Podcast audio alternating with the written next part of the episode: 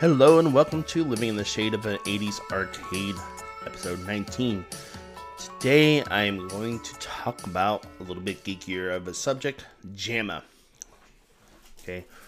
JAMMA was a standard invented in 1985. Any, any, game older than this will not be a JAMMA video game. JAMMA, what is JAMMA? JAMMA stands for Japan Arcade Machine Manufacturers Association. It is a standard 56 way connector used on many arcade boards to simplify conversion of cabinets from one game to another. The majority of newer games use a subset of this pinout. Some games, uh, Street Fighter, which need extra buttons, have extra connectors for these additional controls. The JAMMA connector has a 0.156 inch pin spacing edge connector, uh, a male one, on the board.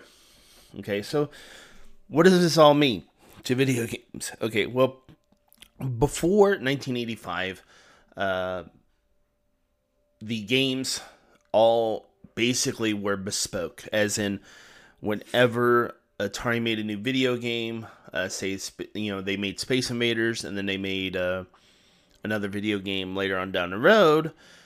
They had to redevelop the boards, redevelop the controls, and basically rewire the cabinet. You know, the the cabinet there was really no standard. Um, so every time they needed to do a wanted to bring out a new video game, they would have to basically go to R&D and build a new video game from scratch. Okay. So what JAMMA meant, they didn't have to do that. They didn't have to uh, reinvent the wheel every single time they wanted to bring out a new video game. It's kind of like um, when you look at home computers, uh, one of the original computers was uh, was that kind of stuck to a standard was the IBM PC. So if it wasn't for the standards that, that were set by IBM when they first invented the PC, you know, with certain things like the chip that it used and stuff like that, uh, then um, it was hard to make software that would work on, like, say, a Compaq computer versus an IBM computer. Now, granted, Compaq was one of the first clone manufacturers of computers back in the day, um, but that's kind of how the PC standard got set by Microsoft and others. Okay, same concept here. Uh, without without a uh, standard, then it made it hard for video game op- uh, arcade operators to you know, justify keeping a video game in there. So instead of like early on, video game manufacturers or uh, arcade operators, I should say themselves, went out and seeked out the parts and was able to make conversions to the arcade machines on their own. Uh, and it was very difficult for them to do that. With the JAMMA standard, if you had a, you know, just you say you want from one video game to the next, uh, all you had to do is make sure you had the controls. You know, this the only kind of kind of thing it made more difficult was uh, if a um, say you had a 1943 cabinet uh, and you wanted to make a uh, pole position cabinet. Well, you couldn't do that because you had the controls. Uh, you had to have the wheel control and stuff like that. So that's kind of the method of, of the madness there. So, um, games that you may have played that have used the standard word, some of the ones I just mentioned, 1943 and 1941, um, were two games that use the standard. Alien versus Predator, Pole Position did. Uh, there was games like uh, RoboCop, RoboCop 2. Uh, those were 90s games, though uh, and other games like that. So there's just a ton of video games that use the JAMMA standard. It's kind of become the de facto standard nowadays uh, with regards to video games. So it makes it easy to convert uh, from a system from one game to the next. Uh, this enabled video game manufacturers to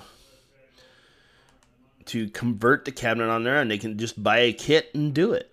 And sometimes they just had to buy uh, not just buy a kit, but like buy um, extra controls too. Like for example, the uh, if you wanted to play Street Fighter Two, which was an you know early 90s game, you had to have uh, more buttons because fighting games required at least six buttons, you know. Uh, so that's kind kind of uh, the method behind the madness. And it, it's kind of, I think, one of the reasons why arcades kind of proliferated uh, from like 1984 through 1985 uh, was because of standards like JAMMA and uh, of course the System One, which was a Atari standard. Now, granted, Atari did convert and did uh, use that standard going forward, because there are many Atari video games that use that standard, like for example, Road Riot four wheel drive, um, and Skull, which I don't remember that one.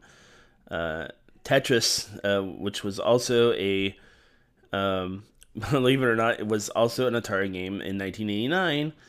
Uh, you know, brought out by Atari Games. So, but uh, that is kind of really. I mean, there's not much to go on with that, um, but it kind of goes back towards you know standards. Why why do standards exist? Uh, and that's to make our lives easier. So that was the JAMMA standard. The JAMMA standard was very important, and it was used all the way into early 2000s uh, until uh, kind of arcades kind of fell out of favor. Nowadays, uh, it's the only time you find arcade games are usually in a situation like um, in a Dave and Buster's or uh, maybe uh, redemption games at a, a bowling like uh, the bowling alley my son used to bowl at has a bunch of redemption games where like redemption game is a, a game like a claw game or something like that. So which seems to be more popular now than just playing a straight up video game in the arcade. Um, although not wasn't that long ago where they had a uh, ported a mobile game fruit ninja to a big uh, kind of arcade game Uh, most of the arcade games now are super huge, and they're just there's just not as many of them uh, jammed in an arcade like uh, what what there was when we were young. most of people listening to this show. So, all right. So uh, I put a poll up on Facebook. It's been up for a week by now, uh, talking about what is your favorite version of Pac-Man. And yes, there were many versions of it from uh, the original to Super Pac Man to Ms. Pac Man to Junior Pac Man, so on and so forth. Um, but I want to know what was your favorite version of Pac Man? So, um, next week, I think I'm going to go ahead and cover one of my favorite System 1 games, Paperboy. So, be looking forward to that. Um, and we will also probably be revealing the results of our poll. So, anyway, hope you guys have an excellent week. This is a short one this week, uh, but uh, I think it's an important subject because uh, standards are something that I absolutely live by with uh, regards to technology. I love paying attention to standards because standards makes life easier. So keep living in that shade and playing video games. We'll talk to you next week. Bye bye.